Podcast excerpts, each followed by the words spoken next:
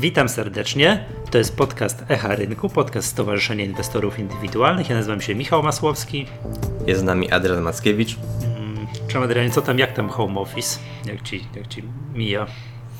No co zrobić? Wolałbym przyjeżdżać do biura, ale mamy home office, to pracuję z domu. Ja przyjeżdżam czasami. Trzeba sobie radzić.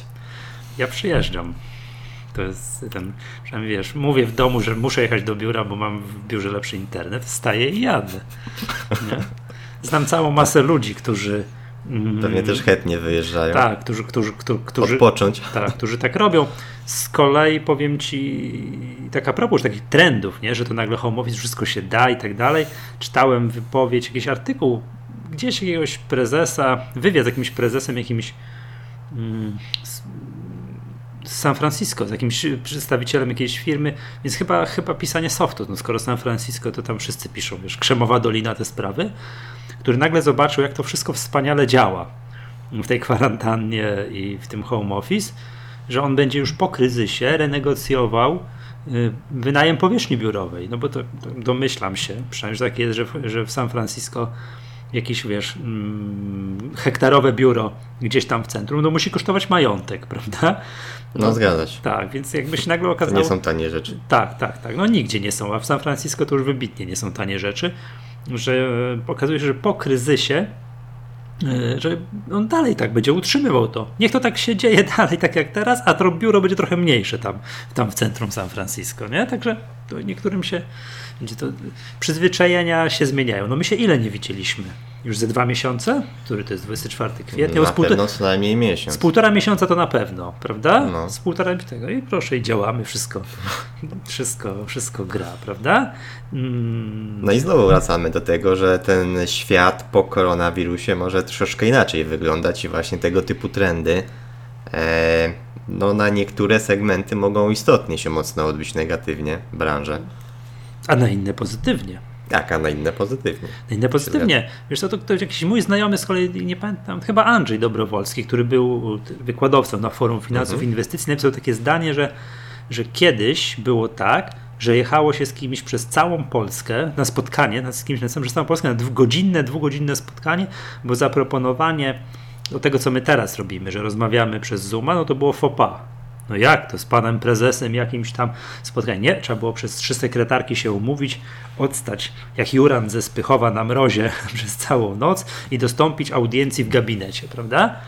A teraz nie ma w tym nic niezwykłego. Każdy z każdym umawia się na takie, takie rozmowy w ten sposób i mam wrażenie, że jak już będzie kiedyś szczęśliwie po epidemii, to to z nami zostanie. Także... Też mam właśnie wrażenie, że tego typu korzyści czasowe, mhm. czy, czy nawet kosztowe, że trzeba, no bo kosztowe może nie są jakieś bardzo duże, że gdzieś tam trzeba pojechać, ale szczególnie te korzyści czasowe tutaj mogą jednak e, mhm. przeważać i, i może rzeczywiście już to nie będzie e, fopa i myślę też tutaj ludzie coraz bardziej się do tego e, przyzwyczajają, uczą się z tego korzystać, bo to też wiemy, że jeśli chodzi o te dni, mogłoby się wydawać nawet proste rzeczy technologiczne, informatyczne, to, to jest z tym dużo problemów i wiele rzeczy może się wykrzaczyć w trakcie. No ale no, jesteśmy na, można powiedzieć, wojnie, musimy się tego nauczyć teraz, więc to, to, to, to może wejść do, do obiegu. Kto, kto się nie nauczy, ten zginie, tak? No, dokładnie. Tak. Dobrze, przejdźmy do tematu naszego odcinka. Mamy dwa tematy. Pierwszy to zapowiadany w zeszłym odcinku temat, taką dyskusję podejmiemy o inwestowaniu dywidendowym. Ja tu wielki zwolennik inwestowania dywidendowego od lat, mi się wszystko posypało, a ty tutaj zdradzę, przed odcinkiem mówiłeś mi, że wręcz przeciwnie, jesteś optymistą, bardzo dobrze. Mm, to za sekundkę podyskutujemy. Ale to też ciekawe, bo jeśli jak mówimy o rynku, ty jesteś optymistą, ja jestem pesymistą, a jak tak. mówimy o inwestowaniu dywidendowym, jest na odwrót. No tak, tak, no to zacznę zaraz. Y, rynku zaraz, ja zaraz przypomnę moją prognozę na kilka lat i patrz, wszystko będzie szło w punkt. Na razie idzie od linijeczki według mojej prognozy, także czuję się jak wielki analityk. Nie? Już cały tydzień czy dwa tygodnie wszystko się sprawdza.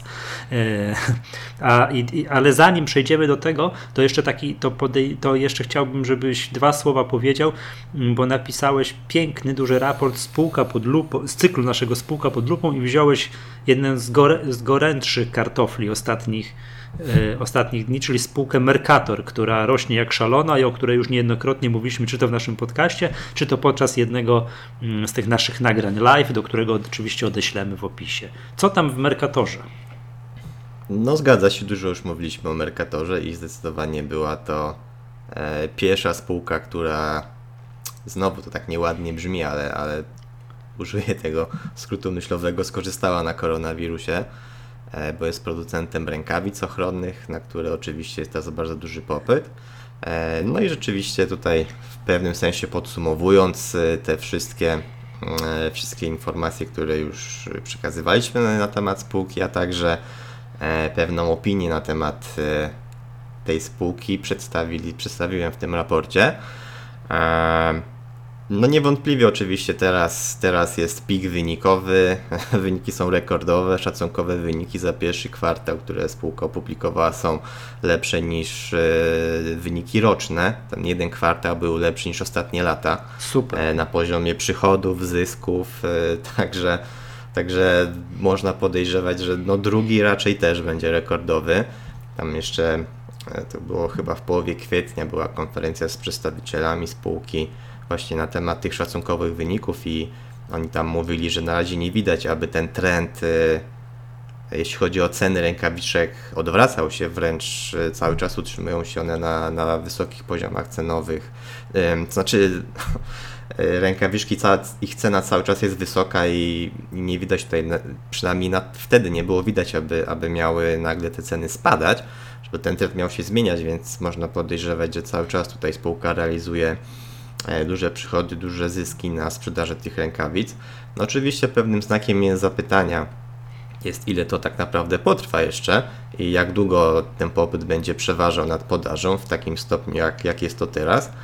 E, no a jeśli chodzi o, o długoterminowe mm, e, oczekiwania, e, co tutaj można myśleć o tej spółce w długim terminie, to też pojawiła się taka krótka wzmianka w tym raporcie w podsumowaniu.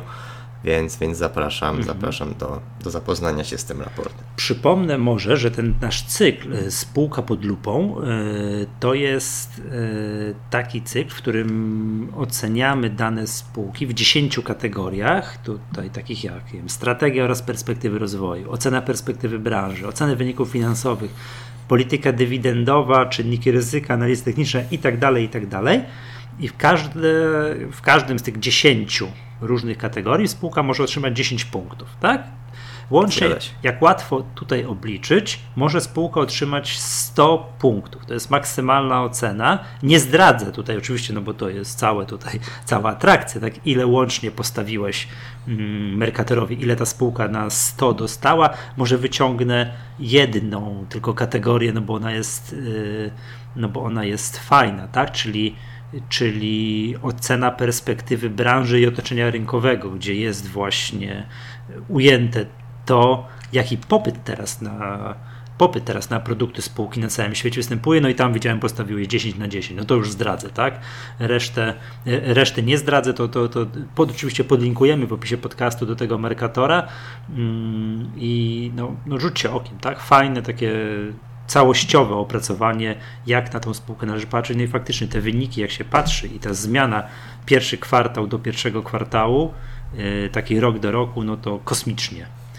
No, szczególnie, że pierwszy kwartał rok temu był bardzo słaby, tam ze względu na kilka czynników mhm. około rynkowych, o. może nie tyle, może takich, nie do końca może nazwałbym ich jednorazowych, one-offów, ale, ale na pewno około rynkowych. No dobrze. Okej, okay, to, to mamy. Tak, to podlinkujemy do opisu tego Mercatora, tak? Bo to jest, mówię, jeden z gorętszych spółek ostatnich tygodni. No wiesz, kiedy rozmawialiśmy? Mieliśmy ten live, że o Mercatorze rozmawialiśmy. Tam z półtora tygodnia temu. Był po 30 parę złotych, tak. jest po 45 z hakiem teraz. Nie? No. tak kurs. No oczywiście wiadomo, no kurs giełdowy, krótkoterminowy, no to różne rzeczy mogą się dziać, prawda? No ale, a, ale jak się popatrzy nawet już na taki dwumiesięczny, trzymiesięczny wykres, no to już naprawdę robi wrażenie. No i sprawdziłem, to już te, to, to się nagle zrobiła półmiliardowa spółka w wycenie. Tak, to już jest prawie pół miliarda kapitalizacji. To już jest naprawdę, no to już porządnie wygląda. Tak, to już jest duża, tak, duża, fajna, duża, duża fajna spółka się z tego z, yy, zrobiła. Dobrze, przejdźmy do zapowiadanego tematu dywidend i tego inwestowania dywidendowego. Ja tu może przypomnę, że zawsze byłem wielkim fanem inwestowania dywidendowego i zawsze wygłaszałem. Czy chyba jesteś cały czas? Cały czas jestem. Wygłaszałem na różnych konferencjach, czy w naszym nagraniu i tak dalej takie zdanie, mm, jak po, początkujący inwestorzy powinni podchodzić do inwestowania na giełdzie. I zawsze byłem zwolennikiem takiego twierdzenia, utrwalam się w nim przez lata, że trading, spekulacja krótkoterminowa jest trudna.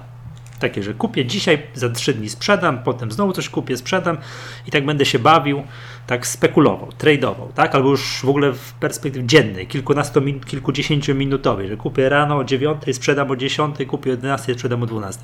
To jest trudne. Znam dosłownie kilku, bym policzył na palcach jednej ręki, no może minimalnie więcej takich inwestorów, no nawet nie inwestorów, graczy, traderów, którzy są w stanie tak, takim właśnie krótkoterminowym, no, krótkoterminową spekulacją utrzymywać się na rynku przez lata.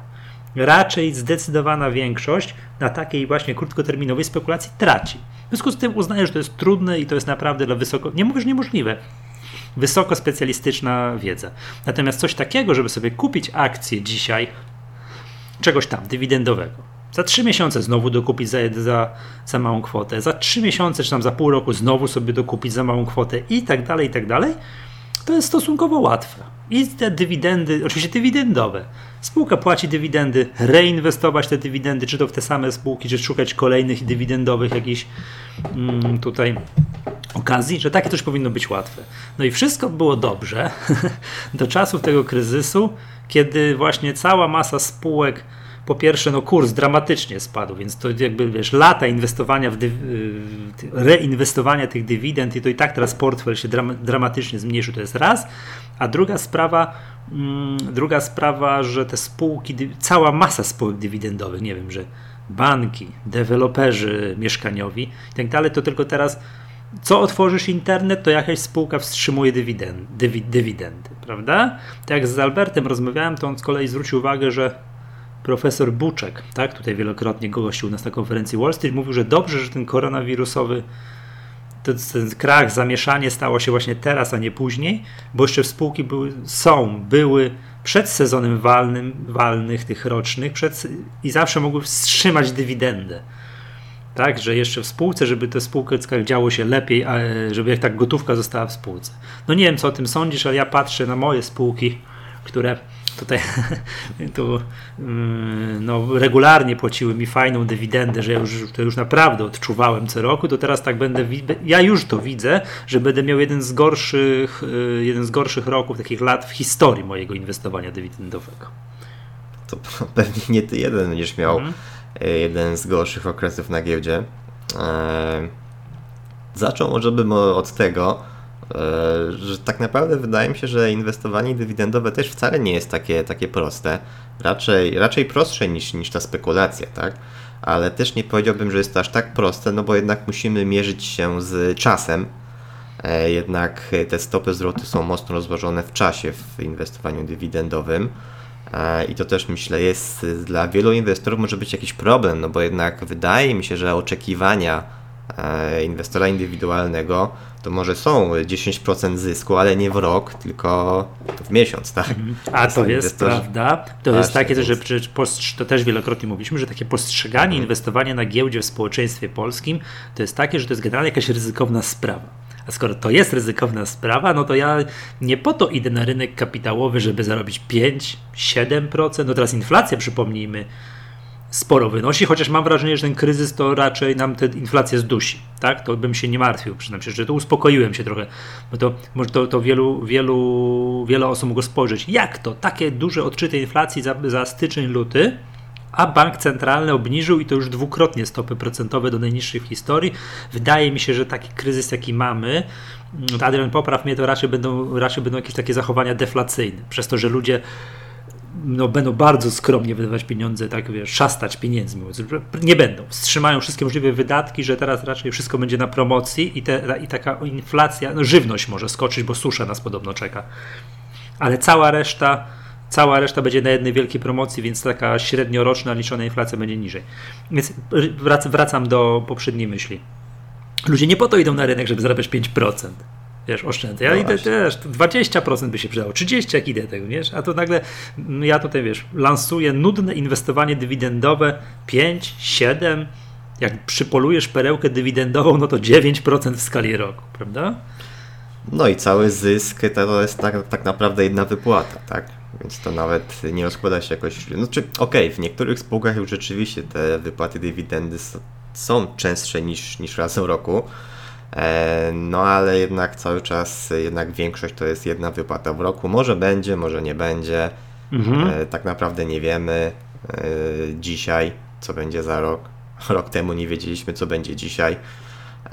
Więc też jakaś tam niepewność w związku z tą dywidendą i jej wielkością jest. Więc wcale wydaje mi się nie jest to aż takie proste właśnie z tego. Ogólnie inwestowanie z punktu psychologii nie jest proste, tak? I, i jakby radzenia sobie z ze zmianami kursów, ze zmianami dywidend, z tym, co się dzieje na rynku. No zobacz, e... Ta sytuacja bieżąca może być mhm. strasznie demotywująca dla niektórych inwestorów właśnie dywidendowych, którzy rok temu na przykład popatrzyli, dobra, jakaś tam spółka płaci 5% dywidendy, to ja w nią zainwestuję, poczekam rok i ona za rok będzie mi znowu zapłaci 5% dywidendy. No pali choć dużo trzymało, nieważne. Takich, takich spółek, co płacą 5% y, dywidendy, to naprawdę na tony można było znaleźć rok temu, teraz trzeba by troszkę bardziej się pogimnastykować. No i patrz, czekasz rok, jest kryzys, tak, pandemia koronawirusa, no i te spółki, większość tych spółek, które mam na myśli, których tutaj tak mam, kojarzę, że tak wiesz, byli za takimi, takimi dywidendowymi potentatami przez lat, wychodzą i mówią, że oni dywidendy w tym roku nie zapłacą, bo bezpieczeństwo spółki i tak dalej. No i to ja to rozumiem te zarządy spółek, że, że nawet jak w tych spółkach jest nawet jako tako, to oni wolą się zachowawczo, mm, zachowawczo przytrzymać gotówkę w spółce, bo nie wiadomo, co będzie za 3 miesiące, 4 miesiące i tak dalej, prawda?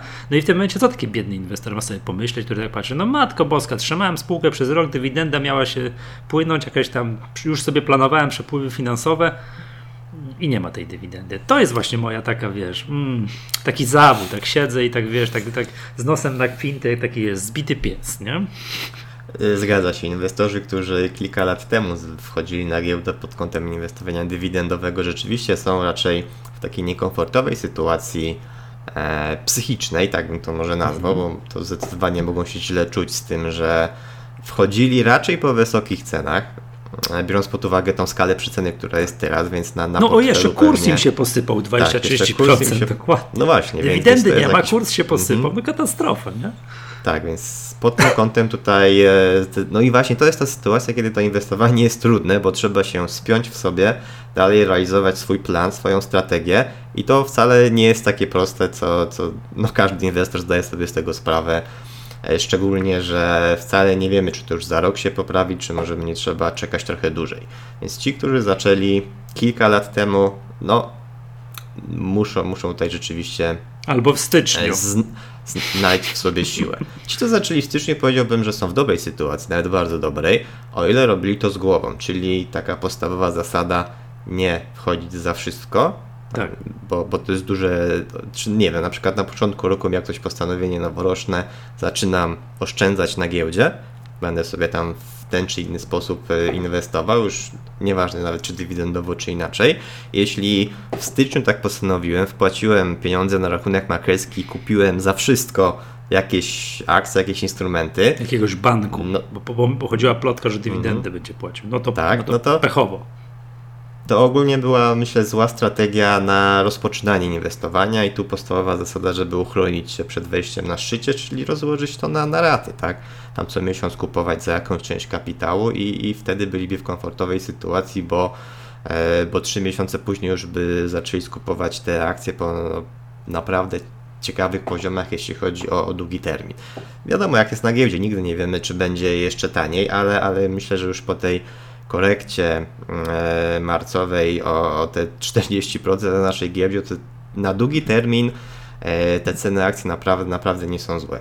E, właśnie chciałem powiedzieć, odnieść się, przepraszam, bo ja tu jako zawodowy analityk, tak wiesz, wziąłem szklaną kulę i przypomnijmy, że powróżyłem i wytyczyłem prognozę na najbliższe nawet dwa lata. No ja wiem, że minęło dopiero dwa tygodnie, ale prognoza idzie w punkt.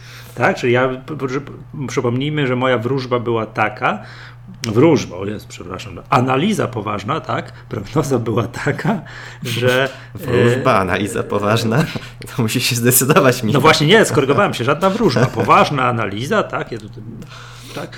Yy, tylko nie będę tego obudowywał jak zawodowi analitycy, tylko mhm. powiem od razu jak tego, że, że, że dołek ten tam marcowy na poziomie te 1200 coś, to już jest dołek, to już niżej nie będziemy, ale z kolei na żadną, na coś takiego jak hossa szerokiego rynku liczyć nie możemy. Chcę, żeby jakaś selektywna hossa, jakiś CD Projekt będzie bił kolejne rekordy, a, ale czegoś ty mówię, no hossy nie będzie na banku, wiesz, hossy na bankach nie będzie, na deweloperach mieszkaniowych nie będzie, na usługach na odzieżówce nie będzie, co żeśmy już też raz żeśmy podsumowywali i rynek będzie się tak, mm, takie mało eleganckie słowo, słowo bujał między 1400, 500, 600, max 1800. Tak? I tak będzie taki męczący trend boczny.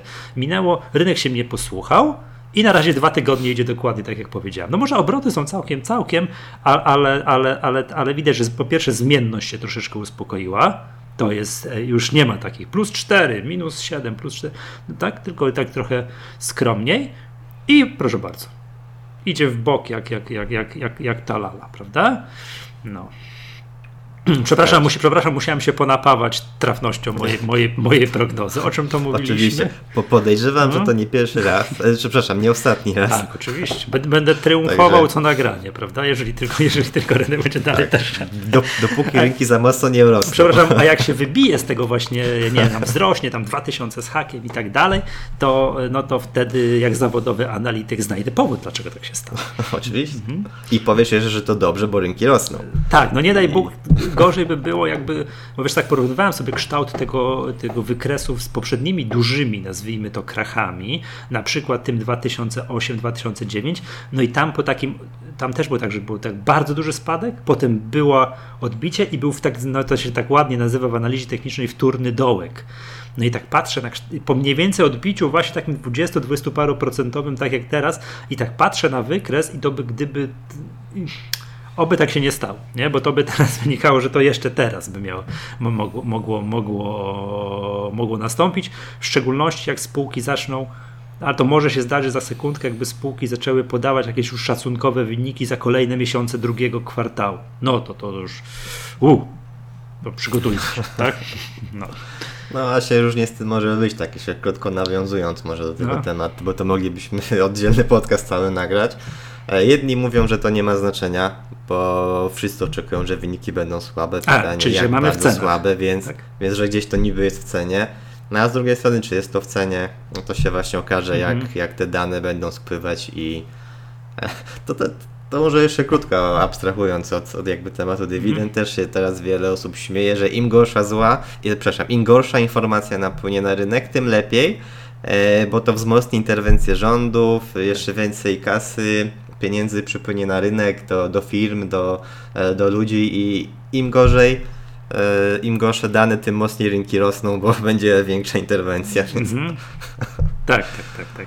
Widziałem, no mamy, mamy taką sytuację dynamiczną cały czas. Widziałem, tak, tak, że zgadza się, że jakieś tam dane były z rynku pracy w Stanach, szokujące, jeżeli chodzi w perspektywie kilku lat, ale już niewiele, szoku, nie bardzo szokujące w perspektywie ostatnich tygodni.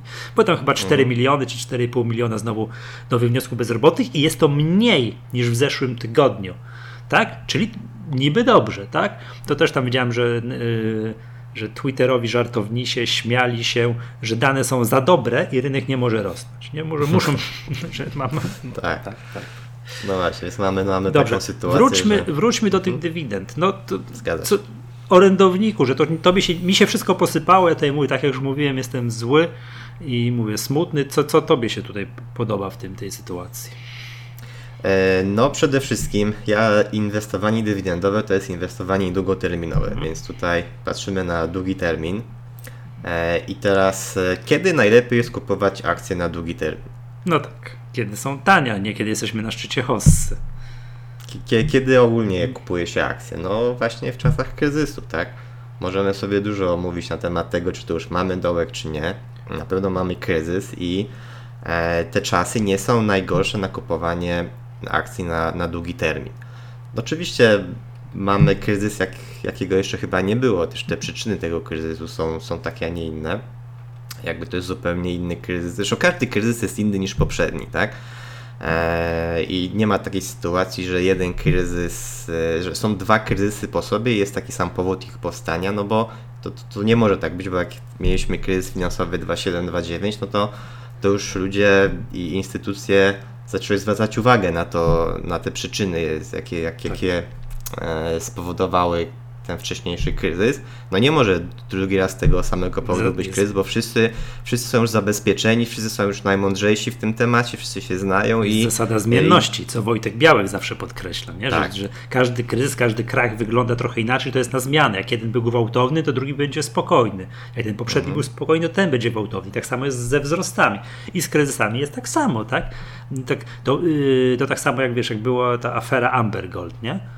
Drugi raz się na złoto, na jakieś tam in, dziwne instrumenty, lokaty na złocie nie damy nabrać. Złoto jest już passé, teraz damy się nabrać na coś innego, prawda?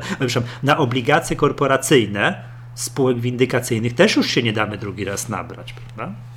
No. Zgadza się.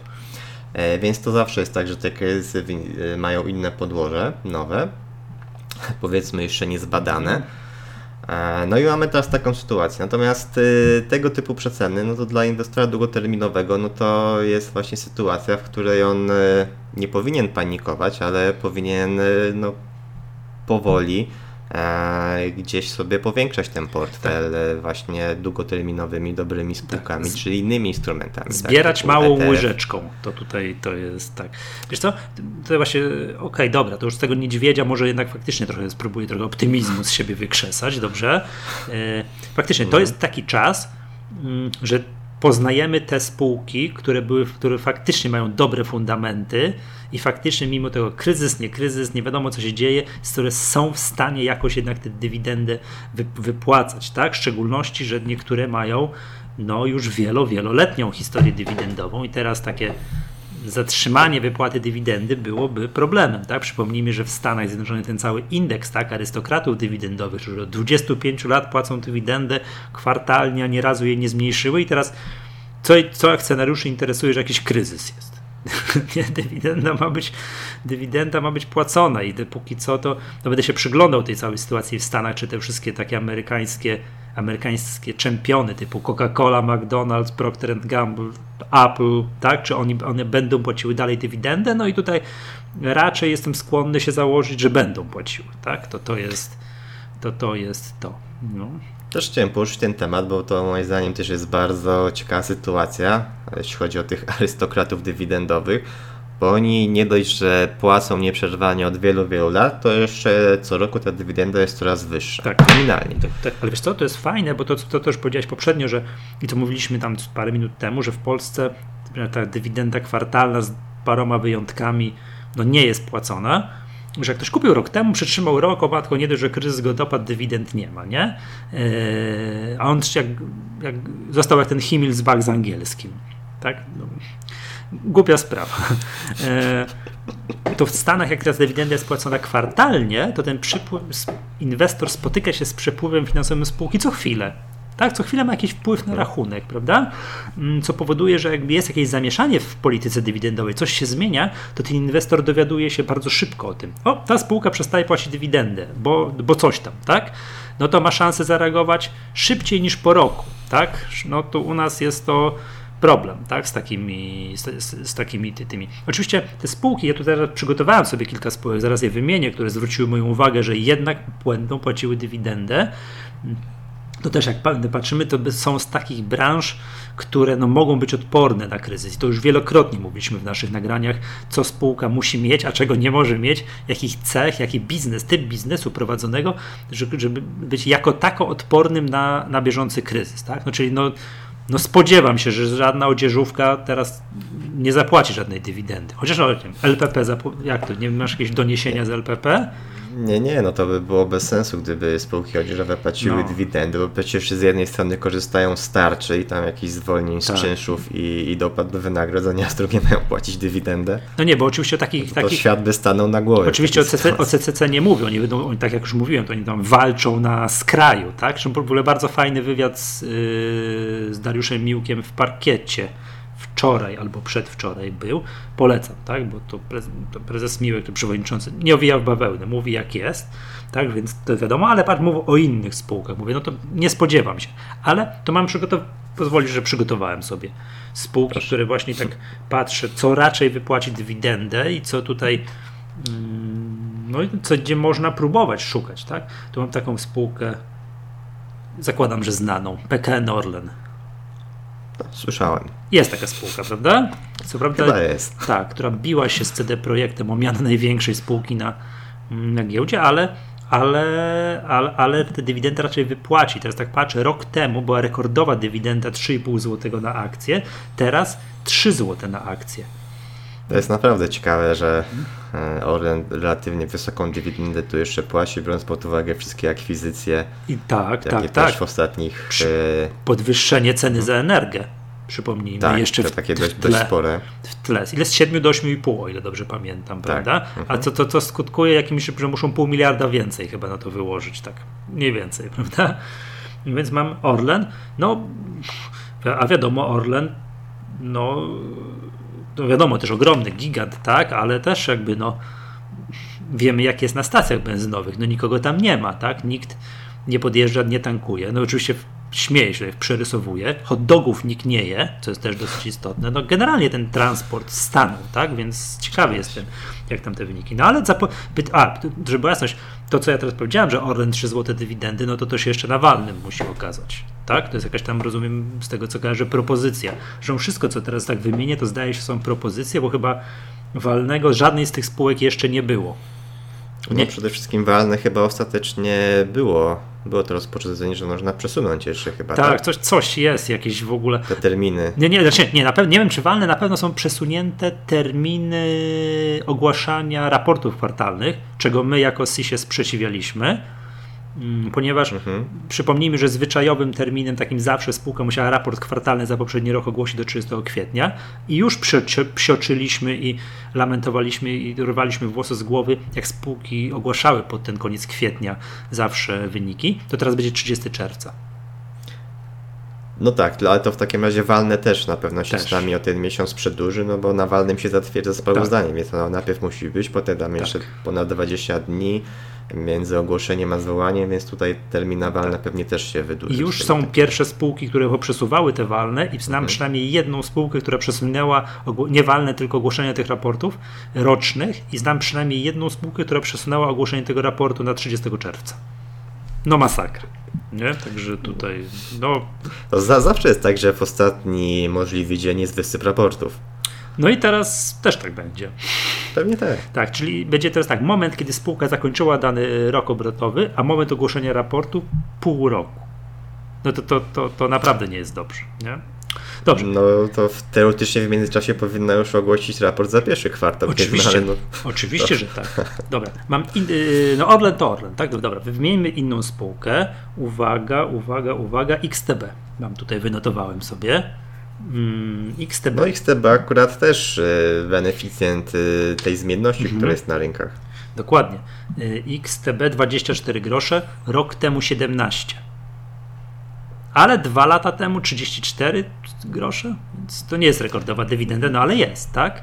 Więc to jest, to jest, ale to jest też, to jest biznes, który wpisuje się to, co regularnie mówiliśmy, czyli e, no, brak kontaktu takiego bezpośredniego z klientem, praca z domu, tu się nic nie dzieje, to nie jest handel, to nie, nie są sklepy na ulicy, także, które są pozamykane. Mam inną spółkę, którą chciałem tutaj, Lena Lightning, tak, tutaj mam 30 groszy dywidendy to jest spółka, którą ja tak yy, Lena Lighting, ona to jest producent tam jakiejś oprawy, coś, coś ze światła, oprawek oświetleniowych i tak dalej. Oni, oni płacą dywidendę nieprzerwanie chyba od 8 lat albo coś takiego. Czyli raz, dwa, trzy, cztery, pięć, sześć, siedem, osiem, dziewięć. To teraz, o, to teraz jak wypłacą, to będzie dziesiąta dywidenda z rzędu, jak, wypłacą. Oni trochę, i uwaga, jest to dywidenda, która jest na tym samym poziomie co rok temu. Tak, 30 groszy, chociaż nie jest to rekordowa dywidenda. W 2016 mieli rekordową. Kolejna spółka Unimod, propozycja wypłaty dywidendy złoty 97 i to jest zdaje się rekordowa dywidenda. No Unimod w ogóle miał tutaj dłuższą historię, tak? Restrukturyzacja, no kurs, proponuję rzucić okiem na kurs, tam się tam zawał serca wielu akcjonariuszy w międzyczasie, ale Unimod się bardzo ładnie pozbierał, tak? No i w tym roku dywidenda złoty 97, a niech spojrzę, jaki teraz jest ogólnie, jaki jest kurs, tak mniej więcej. 20 zł, no to jest, mm, no to jest tak, w momencie jak oni ogłaszali tę dywidendę, to, to było, była ponad 10% stopa dywidendy. Teraz troszeczkę mniejsza, więc to jest jakby. I jeszcze chciałem, mam mm, Kenty, grupa kapitałowa Kenty, ale to jest jakiś, no nie chciałbym być, że rekordzista, ale taka e, spółka z brodą. Tak, jeżeli chodzi o historię wypłacanych dywidend, że sobie tak rzucę okiem na mm, kiedy oni wypłacają dywidendy, no to tutaj jest o 6 lata, 6, 7, 8, o 9 nie było, no kryzys był. 10, 11, 12, 13, 14, 15, 16. We wszystkich poprzednich latach oprócz 2009 roku była i teraz ta dywidenda, to jest propozycja 26 zł i jest to rekordowa dywidenda, zapowiedziana rekordowa dywidenda. Tak, to takie no. sobie wynotowałem przykłady spółek, które no, gdzieś mam na radarze. Tak? Nie mówię, że mam, bo to różnie, to wolę nie mówić, ale to powiedzmy sobie śledzę, kojarzę, patrzę.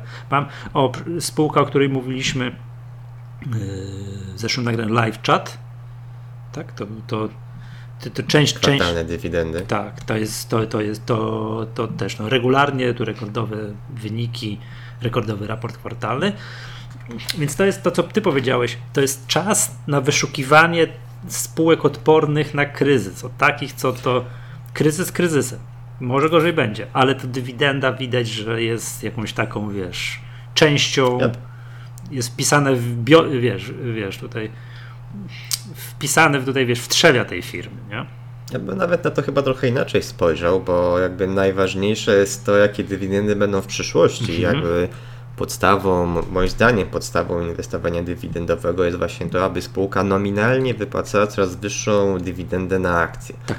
E, stopa dywidendy moim zdaniem jest e, o wiele mniej istotna, e, przynajmniej tą, którą mamy powszechnie w mediach podawaną, bo tak, bo patrzysz wiadomo, że mhm media podają najbliższą dywidendę, czy tam rekomendacje dywidendy, no i do bieżącego kursu ją odnoszą, tak? Natomiast inwestor dywidendowy, długoterminowy ma zupełnie inną stopę dywidendy niż to, co jest, nie wiem, w jakichś zestawieniach podawane i tak dalej, bo on mógł kupić akcję 5 lat temu, 10 lat temu e, i ta cena, po której kupował tą akcję, w porównaniu do dywidendy, którą dzisiaj wypłaca ta spółka, biorąc pod uwagę to, co wcześniej mówiłem, że dobra spółka dywidendowa to taka, która wypłaca ją coraz wyższą, no ten inwestor z roku na rok ma coraz wyższą stopę dywidendy, bo rośnie dywidenda, a jego cena zakupu się nie zmienia, tak?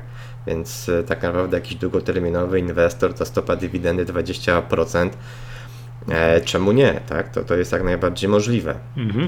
E, kiedy rynkowa jest na przykład 5. Tak, tak oczywiście. No bo kurs akcji urósł, dywidenda wzrosła, ale ktoś kupował ileś lat tam lat temu, gdzie ceny były zupełnie inne na rynku. Dokładnie. Jak wyświetlimy to, sobie w to... popularnych serwisach, w jakimś stuku, historię wypłaconych dywidend, tam zwracam uwagę, że tam jest, są takie, jest kilka kolumn, jak y, stopa procentowa właśnie dywidendy, to jest dokładnie to, co powiedziałeś, to jest stopa procentowa odnoszona do dnia wypłaty dywidendy, kiedy ona była mm, odcinana, odcinana tak, kiedy tak. prawo do mhm. dywidendy było tam odcinane. Y, tam jest nominalna dywidenda, ale ona jest tylko prawdziwa, ta informacja, jeżeli chodzi o ostatnią. Wszystkie poprzednie są już dyskontowane, więc to trzeba by tam zaglądać na strony tych spółek, żeby to była prawda. Mm, no i to jest to. Każdy inwestor, to co powiedziałeś, każdy inwestor musi sobie sam policzyć swoją własną stopę, y, stopę dywidendy, bo jak ktoś kupił wielokrotnie taniej, no to ma dzisiaj 15 albo i 20% stopę dywidendy, no i tak, tak, tak, tak, tak, tak też może być, tak? No to marzenie każdego inwestora. Kupić jakąś spółkę ileś lat temu i po czym, żeby ona wypłacała później rok w rok kilkadziesiąt procent stopę dywidendy. No to jest esencja inwestowania dywidendowego. Hmm, żeby nie było tak, że tutaj, bo ja wymieniłem kilka takich Y, spółek, to fajnie, będą wypłacały, kontynuują wypłacanie dywidendy. Ciężkie lata, wszystko i tak, dywidenda na, na stół i tak dalej. Oczywiście z zastrzeżeniem, że to uwaga, walne musi zagłosować, bo to jest, była jakaś rekomendacja zarządu, to jeszcze do momentu, aż są naprawdę ciężkie czasy, jeszcze walne, różnie, różnie może być.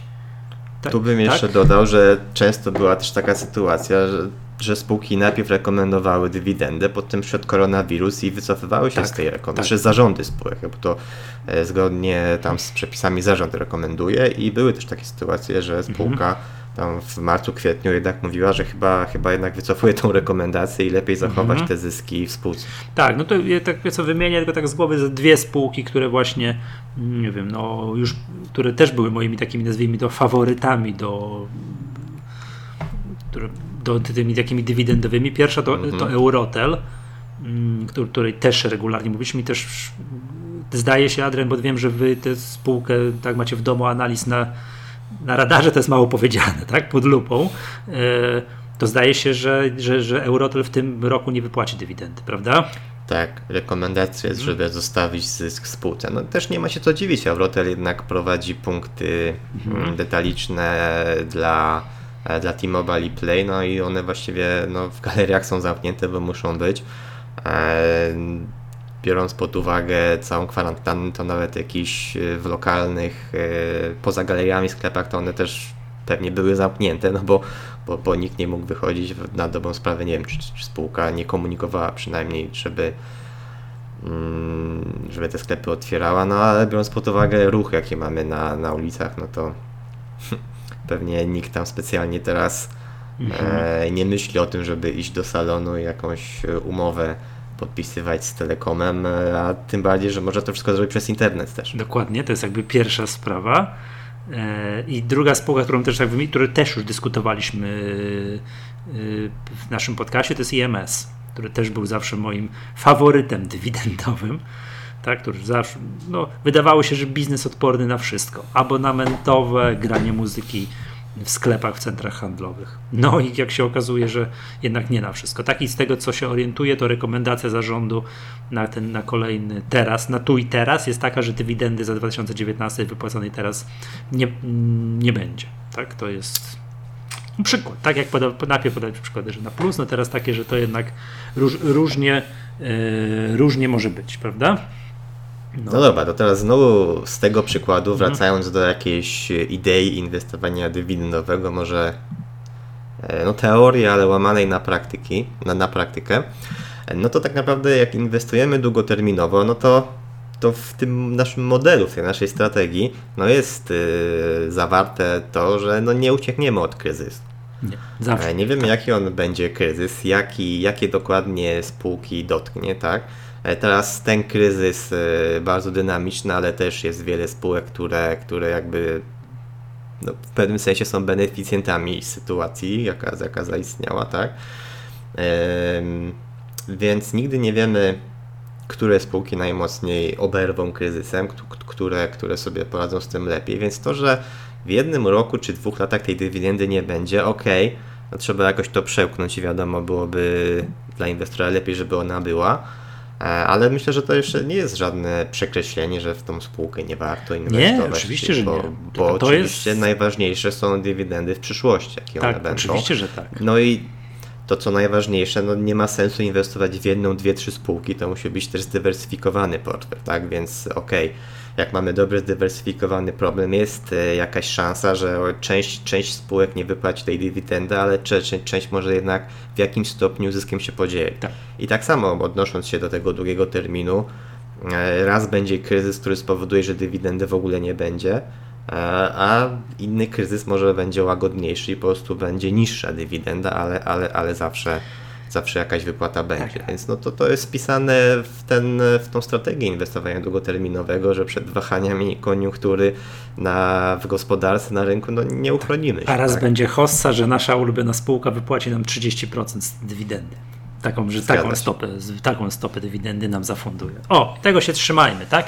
To ty napisałeś kiedyś taki artykuł, prawda? Jak patrzyliśmy, jakie spółki po 2008-2009 roku, które można było kupić w jakimś ekstremalnym dołku, jak szybko się zwróciły i tam chyba Syntos w dwa lata, czy coś takiego się zwrócił. No ta, tam była jakaś też Tak, taka ręka do góry, kto pamięta taką spółkę jak Syntos, nie? No, Tak, o to fajna spółka. I AKGHM w 3 lata, przypomnijmy, wtedy, nie? No tam jedną dywidendą się Jedną, zwrócił nawet. jedną. To była taka, Jedną. taka duża. Tak jest, tak. To, tak No ale to sytuacja wtedy dla spółki była fantastyczna. To cena miedzi Cena miedzi, brak podatku Z- miedziowego. to jakie zyski wtedy KGHM 10 pokazał. miliardów. No, no i 10 miliardów no zysku mieli wtedy. I stąd taka dywidenda tam była, nie wiem, 25 zł na akcję? 27. Czy jeszcze? 27. 27. Tak, to można było kupić yy, tam w dołku 2008 można było kupić KGHM za 20 albo za 19, tam coś tam niecałe 20, a dwa, czy tam 3 lata później wypłacili 27 zł dywidendy. Niesamowite. Natomiast te, To jest mój ulubiony przykład historyczny, tak? To jest A teraz... y, i przepraszam cię, no. i teraz też tak będzie. Teraz też tak będzie. Nie mówię o KGHM-ie. Teraz będzie, będzie można pokazać inne spółki, które właśnie teraz w dołku można było kupić za kwotę X, a za 3 lata ona wypłaci 1,5 X dywidendy. I będą takie spółki, jestem, jestem przekonany. Pod kątem tego KGHM-u to też warto, myślę, pod, jak już mówimy o inwestowaniu dywidendowym, to czy KGHM jest dobrą spółką dywidendową do, portfela. Tutaj bym taką tezę może, nie wiem czy Ci się spodoba, ale zastanowiłbym się, czy aby na pewno tak jest, że to, jest dobra spółka dywidendowa, bo e, no jest to spółka koniunkturalna, mocno uzależniona od czynników zewnętrznych, które nie bardzo kontroluje, ceny miedzi, kursy walutowe. Srebra. Wczoraj widziałem newsa, że KGHM jest już drugim producentem srebra na świecie. A to się akurat waha. Raz jest pierwszym, Mhm. raz jest drugim, raz jest trzecim. E, Ale też dużo tego srebra wydobywa przy okazji wydobycia e, miedzi. E, No i właśnie z tego względu, że spółka jest e, taka cykliczna, to trudno mówić, aby ta dywidenda z roku na rok była coraz wyższa, bo ona będzie dużo mocno uzależniona od zysków, które są mocno zmienne. Więc inwestując w KGHM pod kątem długiego terminu inwestowania dywidendowego, myślę, trzeba mieć to na uwadze, że ta dywidenda będzie podlegała dużym wahaniom i jeśli, to tak, tak mi się wydaje, jeśli byśmy chcieli właśnie taką e, cykliczną spółkę e, kupować do swojego portfela, e, no to to musimy, musimy właśnie wykorzystywać, wykorzystywać sytuacje mocno kryzysowe. Tak. No, Takie, gdzie, gdzie te spółki są W KGHM sytuacja jest, jeżeli chodzi o dywidendę, bardzo stabilna przez ostatnie 3 lata. Zero zmienności, dywidenda wynosi zero. Tutaj tak, to, No, to, to jak byliśmy na dniu otwartym w KGHM-ie, no to ja tam wstałem i, i głośno wyraziłem z wydania w dyskusji z panią, z panią wiceprezes, że to, że to że nazywanie, że KGHM ma wpisane w strategię, że spółką dywidendową jest co najmniej tutaj niewłaściwym określeniem, tak? Także to nie podoba mi się, aczkolwiek ja przyjmuję do wiadomości, że cena miedzi jest jaka jest, tak? Że koszty wydobycia są jakie są, że spółka no tu i teraz nie, no, nie płaci dywidendy, tak? No, no, no, no szkoda, tak? Aczkolwiek to wiadomo, to będę z rozrzewnieniem do końca życia wspominał te, te, te, te, historyczne dywidendy te sytuacje na, KG, na KGHM-ie. Dobrze, Adrian, proponuję przechodzić powoli do końca, bo to już e, chwilę rozmawiamy. Drodzy słuchacze, dajcie znać, jak wy podchodzicie do tego inwestowania dywide- dywidendowego, tak? Bo to, to, Adrian, fajna dyskusja, bo to wlałeś trochę otuchy, bo faktycznie patrząc tylko tu i na ten rok, tu i teraz, to ja tak oj, oj, jak, jak smutek, ale przecież ja nie inwestuję ani od wczoraj, ani od przedwczoraj i nie inwestuję do dzisiaj, ani do jutra, tylko tylko jednak w perspektywie jakiejś tam wielo, wieloletniej. W tym roku będę miał faktycznie małe tąpnięcie na moich dywidendach, ale ufam, że to się, mm, że to się wszystko w kolejnych latach ładnie, ładnie wyrówna. No, oby tak było. Dobra. Dzięki serdeczne, to był podcast Echa Rynku. Ja nazywam się Michał Masłowski. Był z nami Adela Mackiewicz. Do usłyszenia następnym razem.